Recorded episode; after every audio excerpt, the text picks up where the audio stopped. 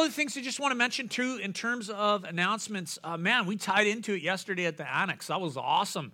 So uh, thank you everybody for uh, your help. And uh, there was like 1,300 uh, pounds of metal at the dump to go and different things. Uh, it was really good. So we got that kind of room stripped down. And our plan is this next. So we're going to do work bees each Saturday for the month of November as we try and get that place facelifted. The basement of the annex. And so next week uh, is this uh, subfloor at the entrance. That's going to be at 8:30, and uh, Alan's going to be running the show on that. He's not here this morning, is he? No, okay. But um, Alan was hoping to just have uh, three guys probably with him, so we're not too crowded in there for that at 8:30. And then everybody else, we're going to say 9:30. Uh, and what we're going to do is prep all the walls and everything for paint. So the kitchen, the rooms, uh, the big room, you know, patching and mud in and getting everything ready for paint. And then the following week, hopefully, we'll paint. And the following week, hopefully, we'll get flooring in, okay? So that's the game plan. So next Saturday, we'd love to have you come and serve. And it was great. So many folks picking up different stuff. And then also just want to mention it's Boomers. It always like slips up on us, but it's this week, okay, as Boomers Brunch, our seniors luncheon on Tuesday at noon. So uh, potluck luncheon and uh, so invite you out to that. And then the other thing is this is, uh, hey, just wanted to say uh, thanks to everybody for uh, your love during Pastor's Appreciation Month. And uh, just on behalf of Blake and Jess and Greg and Dion and Lisa and myself, it's just a privilege to serve in this church. And you guys, you love us well, so thank you. And yeah, sweet. Okay, got your Bibles? Let's go. 2 Samuel chapter 6. And let's pray as we come to God's word. Lord, we just thank you. Uh, it's been really fun going through Second Samuel, and we're coming to some neat parts in the story of David, the people of Israel, and your history with them. And Lord, we just uh, we pray, God, that you just unfold the pages of Scripture to our hearts and minds this morning, that we'd be transformed, that we'd be led towards you, Jesus. That's our desire. That's why we love the written word, because it leads us to you, Jesus, the living word. And so, Lord, would you uh, bless this time? Uh, just take the word of God and apply it to each heart, I pray, in Jesus' name. Amen. Okay, so Second Samuel chapter 6. In recent weeks, we've been looking just at these different accounts from the death of Saul to the rise of David to the throne of, of Judah, and then how the entire uh, nation of Israel was brought under his leadership. And part of his action in unifying the nation of Israel and the 12 tribes involved the establishment of a new capital city. So Jerusalem was that city. David won it from the hands of the Jebusites, and it became the capital of Israel, known as the city of David. And in his heart, David also had more vision. Uh, he envisioned uh, the unifying of the nation, not just around, you know, a political capital, but around the worship of the Lord. And so, with a capital city established, it was time to bring the centerpiece of God's presence amongst uh, the children of Israel, the Ark of the Covenant, into a new home. And so, you know, personally, we know this about David. It's like one of the things we love about him is that he loved the presence of the Lord. So, to bring the Ark of the Covenant to Jerusalem was personally a great choice for him, but it was also a, an awesome choice for the, the nation. Uh, to place the Lord at the center of everything happening. And so Jerusalem was not going to just be a political capital, the throne of David, it was also going to be the center of Israel's worship life, the center of their uh, worship of the Lord. And so the throne of God needed to be brought to the city of Jerusalem. Now, the Ark of the Covenant, let's just remember a little bit about this because we haven't talked about this thing for quite a while. I mean, all the way back to early 1 Samuel, the Ark has not been mentioned. The Ark of the Covenant was to be kept in the tabernacle, in the Holy of Holies, but for many years, it had not been in that place. In fact, for decades. The city of Shiloh, where the tabernacle had existed, had been defeated at the hands of the Philistines. And long before that had even happened, during the days of the priest Eli, the ark had been taken into battle against the Philistines. Remember this? The, the Israelites had soundly been defeated at the hands of the Philistines, and so they regrouped after the humiliating defeat, and they never sought the Lord. But instead, they did this. They brought out his throne, the Ark of the Covenant, from the Holy of Holies, from the tabernacle. It was like their good luck charm as they went off into war again, their lucky rabbit's foot, hoping for some better luck. They took the Ark of the Covenant and it was carried out onto the battlefield. And once again, Israel gets soundly defeated. The, the Philistines just handed to them. And it's a more humiliating defeat than the first one. And worst off, we know this the Ark of the Covenant is captured by the Philistines. And so for nine months, the, the ark was in the possession of the Philistines. And during that time, the hand of the Lord was very heavy against the Philistine people. A sickness broke out amongst them. Uh, they had plagues in their midst. And finally, when they came to their senses, they returned the Ark of the Covenant on a cart pulled by two cows, and they sent it back to the children of Israel. And the ark first came to uh, the village of Bethshemesh, and then it was taken to Kiriath Jearim, and it was there guarded in the house of Abinadab for decades. Just kind of left alone, untouched in that house, and it was never returned to the tabernacle in Shiloh. It was never returned to where it belonged in the Holy of Holies. And the Bible tells us that the Lord blessed the house of Abinadab. And while his house was blessed, in the meantime, the children of Israel, the tribes, mourned after the presence of God. And so eventually, Saul becomes king. And under his kingship, nothing is ever done with the Ark of the Covenant. It is left there in Kiriath Jearim the whole time in the house of Abinadab because Saul didn't have a heart for God. He was a man, when we've talked about Saul, we've seen this about him. He was a man who feared men rather than God. He was more concerned about how people perceived him than he was about his pursuit of the Lord. He was a man of the flesh. And the fear of man, the Bible says this that the fear of man is a snare, and Saul was trapped in that snare.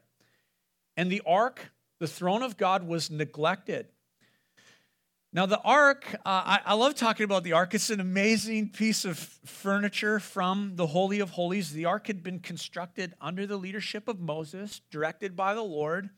It was a wooden box made of acacia wood. Inside and out, it was overlaid with gold.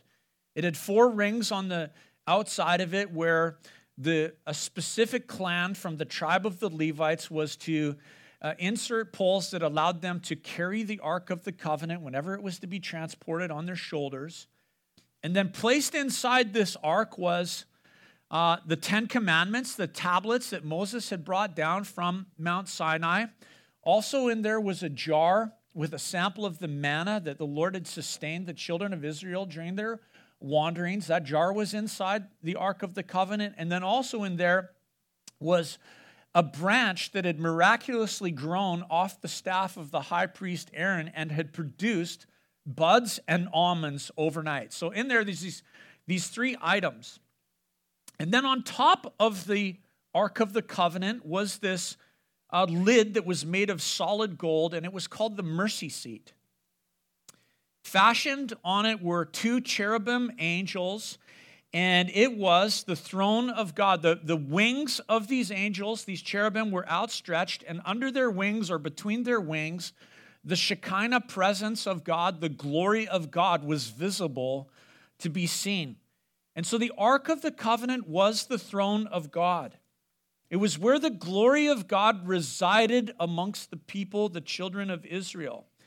And when the ark was housed in the Holy of Holies, we know this that once a year, the high priest on the Day of Atonement would get to enter into the Holy of Holies and he would come with blood. He would come with the blood of the sacrifice and it would be poured out on top of the mercy seat. And that's why it was called the mercy seat because the mercy seat was between the presence of God and the commandments of God. And their blood would be placed, and the Lord would outpour mercy and grace between uh, himself and his people there would be blood between the Shekinah glory and the Ten Commandments below. And it was all, it is all a foreshadow of the cross of Jesus Christ. The blood of the sacrifice would atone for the people's failings. The blood of the sacrifice would atone for the people's falling short from obeying the commands of the Lord because the Bible tells us this that sin cannot be atoned for without the shedding of blood. It's life for life. The wages of sin is death. So to be redeemed, there has to be, to be redeemed from sin, there has to be a sacrificial atonement. To redeem a life, another life has to be taken, die in its place. And so when the blood was presented in the Holy of Holies on the Ark of the Covenant, the throne of God, mercy was poured out to the people of God, and God had grace on his people. The beauty of that is this that the Bible tells us that we know this, that in, in the mercy of God, even the most vilest of sinners can find grace. Isn't that awesome? Can find forgiveness and hope. At that throne, you know, spiritually speaking, the dead come alive and the blind see. But what had happened amongst the children of Israel was this is that for decades, the throne of God, the Ark of the Covenant had been neglected. King Saul didn't care. He was more concerned about himself than the presence of God. But now, there's a new sheriff in town, okay? The giant slayer. The Lord's anointed, the man after God's own heart. And David cared about the presence of the Lord, it mattered to him. David longed personally for the presence of God. David didn't want distance between himself and the presence of the Lord. He knew that if the nation of Israel was to be a healthy people, the worship of Yahweh had to be central to their existence. Had to be central both to their religious and their political life. And so, in his heart, he decided this it was time to retrieve the Ark of the Covenant from Kiriath Jearim and to bring it 16 kilometers to the city of Jerusalem. This is where we pick it up. Verse 1, it says this David again gathered all the chosen men of Israel, 30,000. And David arose and went with all the people who were with him from Baal, Judah, to bring up from there the ark of God, which is called by the name of the Lord of hosts, who sits enthroned on the cherubim. Now, Kiriath Jearim, the scripture tells us that name in other places is, was formerly called what we read here, Baal Judah, because it had been the center of Baal worship amongst the tribe of Judah. It's crazy that this is where the presence of God had ended up. Now, this is a big deal. Like, this is not a small operation with a few people. This is a parade that involves tens of thousands. And I want you to catch this this morning. If you're just picturing, you know, the Ark of the Covenant being brought to Jerusalem and, you know, a few dozen people participating, it's a nice little side thing. In your mind's eye, you have the wrong picture. Totally. This was not a little celebration, this was a national event. And it involved every person of significance in the kingdom of David. There were no holds barred. No expense spared. This is a no expense spared parade to bring the Ark of the Covenant, which is called by the name of the Lord of hosts, who sits between the enthroned on the cherubim to Jerusalem. This was a celebration to say this as a nation, we are no longer keeping God on the shelf. We are moving Yahweh to his rightful place. He will be at the center of our lives and of our existence and at the center of our worship. No longer does God get a passenger seat. No longer does he get the back row seat, he gets the driver's seat. He's in charge. We don't live under the fear of man. This is the heart of Israel. We are not going to live under the fear of man. We are making God the center. Yahweh gets his place. And this is exciting stuff. I mean, this to me, as you read this, this is like the inception of a revival, a national revival. Now, verse 3 And they carried the ark of God on a new cart, and they brought it out of the house of Abinadab, which was on the hill. And Uzzah and Ahio, the sons of Abinadab, were driving the new cart with the ark of God, and Ahio went before the ark. So the ark is taken from the house, where we read it's set on a cart Attached to that cart is two oxen that are pulling it, similar in fashion to how the Philistines had returned the Ark of the Covenant to Israel when it had been in their possession. Now let's read on verse 5. And David and all the house of Israel were celebrating before the Lord. This is exciting stuff. With songs and lyres and harps and tambourines and castanets and cymbals. The music celebration was over the top. I mean, we know this about David. I mean, David was a worshiper of the Lord. So he made sure the music was just over the top on this day. Notice this, it's just kind of interesting. All the instruments, they're all like played by hand. You got cymbals that are crashing, and you get uh, tambourines being banged and rattled, and castanets, lyres, harps, all these stringed instruments. And uh, it's interesting that there's no wind instruments. I just want to point this out to you. There's no wind instruments here. There's no trumpets, no horns. No, it's all these things that are crashing, banging, strings being played, and they raise their voices in song. I mean, this is a worship parade. If you've ever been a part of like we've never been a part of anything like went down this day. Number six. And when they came to the threshing floor of Nacon, which happens to rhyme with bacon, when they came to the threshing floor of, I can't even say it right, Nacon, because I just think bacon, Uzzah put out his hand to the ark of God and took hold of it, for the oxen stumbled. And the anger of the Lord was kindled against Uzzah, and God struck him down there because of his error, and he died there beside the ark of God.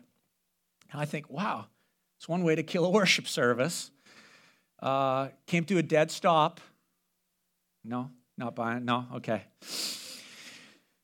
You know, again, in our mind's eye, as we picture this, this massive worship parade with the Ark of the Covenant leading the way, resting on this cart pulled by oxen. And here the oxen uh, stumble, and I guess the cart shifts some way, somehow, and potentially the ark's about to slide off or slip off there, and Uzzah reaches out his hand and he takes hold of the ark.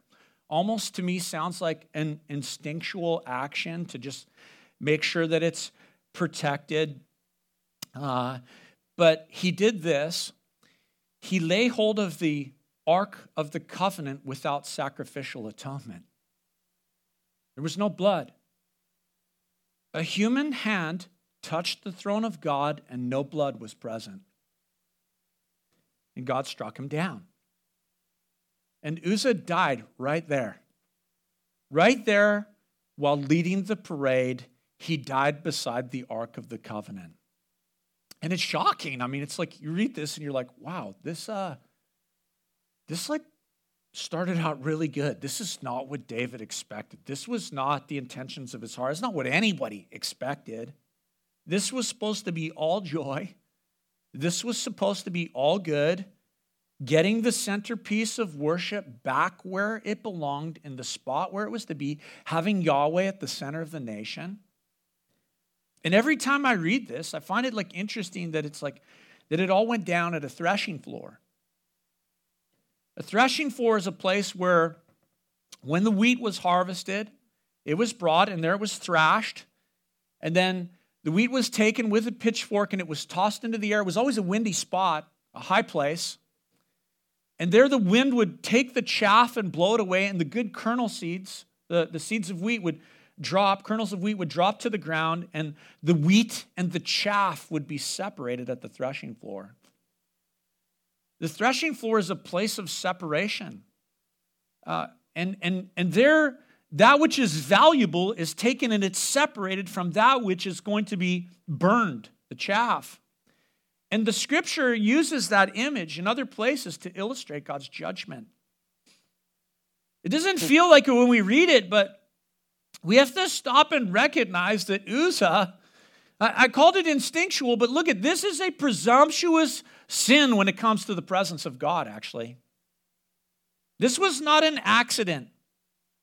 Every Israelite knew that the Ark of the Covenant, which is called by the name of the Lord of hosts, where the presence of God dwelt, was a holy object. They knew it was not to be touched. There is part of Uzzah's action to me that assumes that, that man needs to defend or protect or safeguard God. But God is holy. Yahweh is dangerous. The rules for approaching him and dealing with his presence had not changed from the time of Moses to the time of David. And, and to me, as we read this, this is the culmination of a number of missteps that ignored the commands of God. First off, the ark wasn't supposed to be set on a cart. The ark wasn't supposed to be pulled by oxen. God had given very clear instruction that when the ark was moved, it was only to be moved by a particular dedicated clan amongst the Levites. They were to carry the ark on poles with those poles resting on their shoulders. There were a number of covers that were to go over the ark because they were to be placed over the ark to, to protect men from gazing on the holiness of God, the glory of God. No one was to touch it. This was not just a religious object, the, the Ark of the Covenant. This was the dwelling place of God with Israel. And his holiness demanded that he be approached the right way. And so, David, you know, however sincere David was, however sincere all Israel was in their desire to make God central in the nation, the reality was they were not doing things according to God's clear instruction. It was presumptuous. It was presumption with a holy God, and Uzziah, Uzzah, sorry, died for it. And to me, as I read this, this was a reminder. It was a lesson to David, a lesson to all Israel that God is not to be trifled with. Yes, put him at the center. But know this, he's dangerous. He is loving, but he is still dangerous. Look at verse 8. And David was angry because the Lord had broken out against Uzzah. And the place is called Perez Uzzah to this day. This is interesting because in 2 Samuel chapter 5 last week, when we read about David winning these battles against the Philistines, David uh, sought the Lord. The Lord directed him, told him how to go into to battle. And David, after the victory against the Philistines, named the place, The Lord is breaking out against them. And here is the play on words the, the same name, the Lord broke out against Uzzah. He burst forth against Uzzah. Now, verse 9.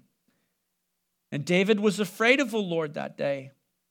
And he said, How can the ark of the Lord come to me? So David was not willing to take the ark of the Lord into the city of David, but David took it aside to the house of Obed Edom the Gittite. It's interesting, if you got a pen, you should underline this. In verse 8, it tells us this that David was angry against the Lord. And then verse 9, it tells us, and David was afraid of the Lord. He was angry and he was afraid. It wasn't one or the other, it was both when he thought about the Lord and all that had gone on here. Angry because the Lord broke out. David thought, you know, in my mind, I think this it's like David thought he could put God into his own little box, that he could have Yahweh, the living God, on a leash, do whatever he thought. He presumed that God was somehow obligated to him, obligated to Israel. And David and Israel got a serious lesson on the holiness of God, and it made him angry. People get angry about the holiness of God. People get angry about the holiness of God. It's interesting to think about that. You know, we love to hear that God is love, that God is merciful, that God is gracious. The, the message that God loves us is very clear. I mean, it is not in question. It is not in question. I, I would just say this to you if you have any doubt in your heart or mind whatsoever about God's love for you, let me just remind you and affirm to you that God loves you and He cares about you. In fact, God so loved the world that He sent His one and only Son, that whosoever believes in Him shall not perish, but have everlasting life. Jesus is the Father's greatest expression of love that He could possibly ever communicate to you. If there is one thing that you should be able to settle in your heart completely, wholly, it is this that God loves you. Amen?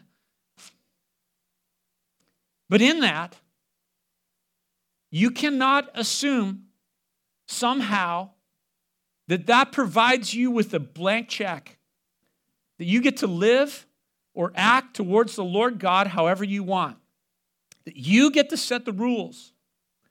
God sets the rules. In His holiness, He cannot be approached however you would presumptuously assume. You get it wrong and it'll cost you your life. It's, it's not like he doesn't make this clear in his word. He sent his one and only Son. And the one and only Son said this No one comes to the Father except through me. I am the way, the truth, and the life. And all Israel got a serious reminder of God's holiness when they transported that ark during their worship parade. And though David was angry, he was also afraid. And the result was this he was unwilling to take the ark to Jerusalem. I mean, what if the Lord broke out against him and his household?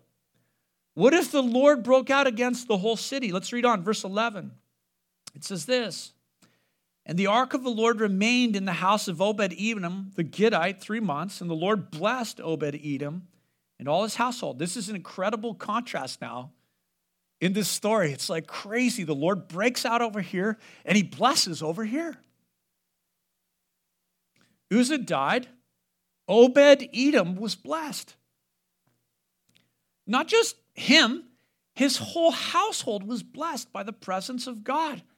And it was tangible and it was observable, and people could see the blessing of God on this man's house which is, you know, interesting to me because it's like, man, it was it was literally tangible and observable on his life. That's why, you know, when I, when I think about it, I'm like, the presence of God is a very magnetic, attractive thing, don't you think? When you get around someone who just loves the Lord and the blessing of God is upon their life, it's attractive. You get around the Lord, the, the Lord's presence is, it draws you in. And you think about the Lord that, that He's so holy that it could mean your very death, and yet His presence brings such blessing that you want to be around Him. Though David was angry and afraid, he saw what was going on in Obed Edom's house and he was righteously jealous of what this man was experiencing in his home. And it made David hunger after the presence of God. What I find interesting is Obed Edom was a Gittite. That means he was from Gath, from Philistine territory. He was a Gentile. Uh, and the Ark of the Covenant ends up in his home. And I, I think it's crazy because what's cool about Obed Edom is you'll find his name all over in the genealogies. In fact, him and his sons became gatekeepers at the temple of the Lord. It's amazing. A Gentile. And he was blessed. Now, verse 12. And it was told King David, The Lord has blessed the household of Obed Edom so that and all that belongs to him because of the ark of God. So David went and brought up the ark of God from the house of Obed Edom to the city of David with rejoicing. And when those who bore the ark of the Lord had gone six steps, he sacrificed an ox and a fattened calf, and David danced before the Lord with all his might. And David was wearing a linen ephod. So David and all the house of Israel brought up the ark of the Lord with shouting and with the sound of the horn. So, second time round, big parade all over again. Get everybody together, thousands. And David and the children of Israel do this. They recognize that they had approached the Lord in their own presumptions. And so now they say, we got to do it according to God's word. So David gathered the Levites Chronicles tells us the story in more details. There was no cart, there was no oxen. The Levites, as the scripture commanded, inserted the poles into the Ark of the Covenant and they carried it on their shoulders. And once again, there was joy and a massive parade, but this time it was even better because they were not presuming upon the Lord. Once they were ready to move that ark, they took six steps and they sacrificed the ox. That's the right place for the ox on the altar, not in front of the ark. That's the right place for you as well on the altar. We offer ourselves as living sacrifices. So they took six steps. The ox was sacrificed. I love this. They're, they're checking in with the Lord. They're saying, Lord, are what we doing? Is this okay? Is your blessing on this, Lord? You behind these actions? In six days, the Lord created the earth, and the seventh day he rested. So, word says, Man shall work six days and rest on the seventh. Six is the number of man. They took six steps, and then they sacrificed to the Lord to ensure his blessing was on all that was about to happen. No presumptions. And the Lord blessed them. This was his plan, his purpose, his presence, his throne, his people, his holiness. And he blessed them. And the worship was different. The string instruments played with human hands were set aside. This time they worship the Lord with wind instruments. Interesting. The, the horns came out, the trumpets. They rely on breath. I like that. Because this was not a work of human hands. Now this was a work of the Spirit, the breath of God, not by might, nor by power, but by my Spirit, says the Lord of hosts. And David was dancing before the Lord with all his might, wearing a linen ephod. We, we say this that, that David danced naked before the Lord, and thankfully we don't implement that. You know, that would not be good here. I don't want to see that. We don't want to have to have the elders carry you out or anything like that. But no, no, we say this, but look at what we actually read here. David wasn't naked, he was wearing a linen ephod. And what he had done is this David had stripped himself and he had removed the garment. He removed the robe that identified him as the king of Israel. This is important. This was an act of humility before the Lord. Because the Word of God says that the Lord opposes the proud, but he gives grace to the humble. That day, David, before the people of Israel, whom he was their leader, and before his God, he removed his royal robes and he ascribed all his worship with all of his might to the one true king. He said, I'm not the king. You're the king, Lord. In a linen ephod, David was, you know, in a sense, just like any other person, just, just like any other worshiper in the crowd, and he was giving all the glory to God because he was saying, Lord, this isn't about me, it's about you. This is important when it comes to worship, isn't it, church? Worship is not about us, worship is about the King. We just give to him that which already belongs to him. I actually think this is like this is to worship the Lord in spirit and in truth a heart of humility that goes all out in worship, a heart of humility that goes all out in worship is pleasing to the Lord. But as we read on, there was someone who wasn't pleased as they saw all this. Look at verse 16. As the ark of the Lord came into the city of David, Michal, the daughter of Saul, looked out of the window and saw King David leaping and dancing before the Lord, and she despised him in her heart. Michal, apart from the description of her here, was not just the daughter of Saul, she was also the wife of David, the wife of the king. His first love, in fact. He had loved her enough that when she was given to another man, when he fled from Saul and she was given to another man, when he became king, he took her back to himself. And we read here that when she saw him worshiping, she despised him in her heart. The heart can do some wicked things, can it? It's like there's lots of appearances that you and I can have, and there can be a lot of wickedness inside the heart that no one else sees or knows about. She despised him in her heart. You know, your heart actually exposes more about you than it does other people. You know, we can all relate to Michal. I can relate to Michal. I read this and I'm like, you know, we know what our own hearts are capable of. We know what our own hearts think of, other people and the conclusions that they come to. And this actually, to me, says way more about Michal than it does about David. This is why she's described as the daughter of Saul rather than the wife of the king. She was her father's daughter. Just like her father, she was more concerned about the opinions of men, more concerned about keeping up appearances, more concerned about her reputation than she was the opinion of the Lord. Michal feared the perception of people just like her father, who was a man of the flesh. The things of the flesh to Michal were of greater concern than the worship of God. And, and it, to me, it's just like a reminder that we have to guard our hearts so that we're not like Michal, so that we're not like King Saul. And the way to do that is this you have to be like David. You strip yourself of all the things that fill you with pride and you lay them down before the Lord. You get naked, so to speak.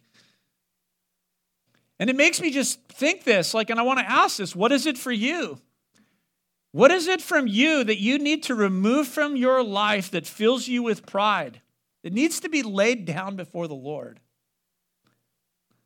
Again, God opposes the proud, but He gives grace to the humble. Now, verse 17, it says this And they brought in the ark of the Lord and they set it in its place inside the tent that David had pitched for it. And David offered burnt offerings and peace offerings before the Lord. I mean, the party just went on, the sacrifices continued, and they worshiped the Lord. And I love that there's peace offerings made here. So nobody's died. It's just peace between God and his people. Now, verse 18 and when David had finished offering the burnt offerings and the peace offerings, he blessed the people in the name of the Lord of hosts and distributed among all the people, the whole multitude of Israel, both men and women, a cake of bread, a portion of meat, and a cake of raisins to each one. Then all the people departed, each to his house. I mean, this was a day of rejoicing. It's pretty awesome, right? Such a great day that the ark of God had been brought to a new home brought to the capital city of Jerusalem. God had blessed David, and David the king, in return, blessed the people of God. He, he literally provides them with food and says, Go home and celebrate with your families. Go home and have a feast and celebrate. And I, I love this because he gives them a cake of raisins, and I just want to tell you what that's all about. That's for the bedroom, by the way, if you didn't know that in Hebrew culture. Like nine months after this day, there was a baby boom in Israel. This is what's going on. Literally, he is saying, Go home and celebrate before the Lord and with your family and celebrate with your wife the goodness of Yahweh. So, we have a cake of raisins for each one of you on the way out today. Verse 20.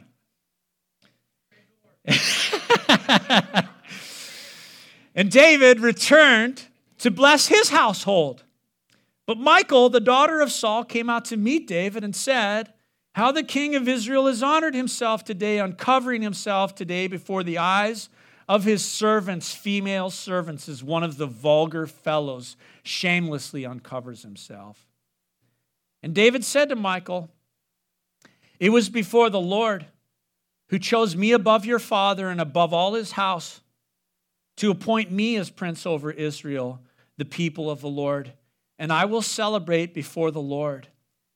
I will make myself more contemptible than this, and I will be abased in your eyes. But by the female servants of whom you have spoken, by them I shall be held in honor. And Michal, the daughter of Saul, had no child to the day of her death. Wow, it's crazy, isn't it? You read this? We love these lines from David I'll celebrate before the Lord. I'll be abased in the eyes of men. I will make myself more contemptible than this, but by those who understand and know, I will be held in honor for my worship of the Lord. And here's the contrast Michal's unfruitful, barren. Actually, I don't know if she's barren. The text doesn't tell us. I think that David probably just put her away, wasn't intimate with her for the rest of his life or her life. And really, I mean, this is part of God's plan. It's tragic you read this, but you know, it was never part of God's plan. This, this ensured that no descendant of Saul would ever have a claim to the throne of Israel. It would only be descendants of David. Tragic for Michal. This is a great text. A great text. And so I think, hey, man, what, what do we take away? So I want to give you just two applications this morning, okay? Then we're going to come to the communion table, celebrate the Lord's Supper. First one is this Having a heart for God does not mean you are perfect, it means you're sensitive. You know, David blew it. He blew it bad. The whole nation blew it. Round one was a failure. All the attempts, all the sincerity of seeking to do it right, but it wasn't done according to God's word, and the holiness of God broke out against Uzzah. And then David did this he humbled himself, he learned from the failure, and he continued to seek the presence of God and he figured out how to approach the right way. Look, at to be a man or woman after the heart of God doesn't mean you have to be perfect. David was far from perfect, but David was sensitive. He longed for the presence of God. That's what you need to be. That's what I need to be sensitive to say, Lord, I want your presence. I want you at the center. I want you in the driver's seat. Let's get this right, Lord. Second thing I want to just remind you of is this is that if you'll humble yourself in the sight of the Lord, he promises in his word, he will lift you up. He will bless you with his presence. And I love this because fruitfulness comes from his presence. Spiritual fruitfulness and blessing in our lives comes from the presence of God. Amen? And so we humble ourselves. We remove the things from our lives that are the sources of pride. We put them in their place. For David, it meant this he took off his robe as a king. Again, let me ask you this how would the Lord be calling you to humble yourself before Him?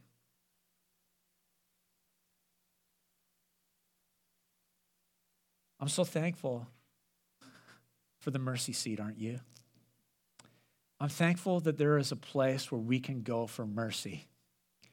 It's not a ark of the covenant that we go to. We go to the cross, don't we?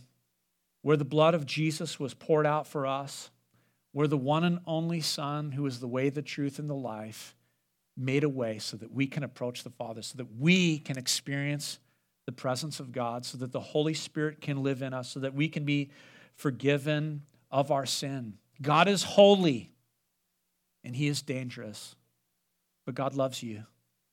And in his son Jesus, he made a way. And this morning, we're going to celebrate that and remember that by participating in the Lord's Supper. And just a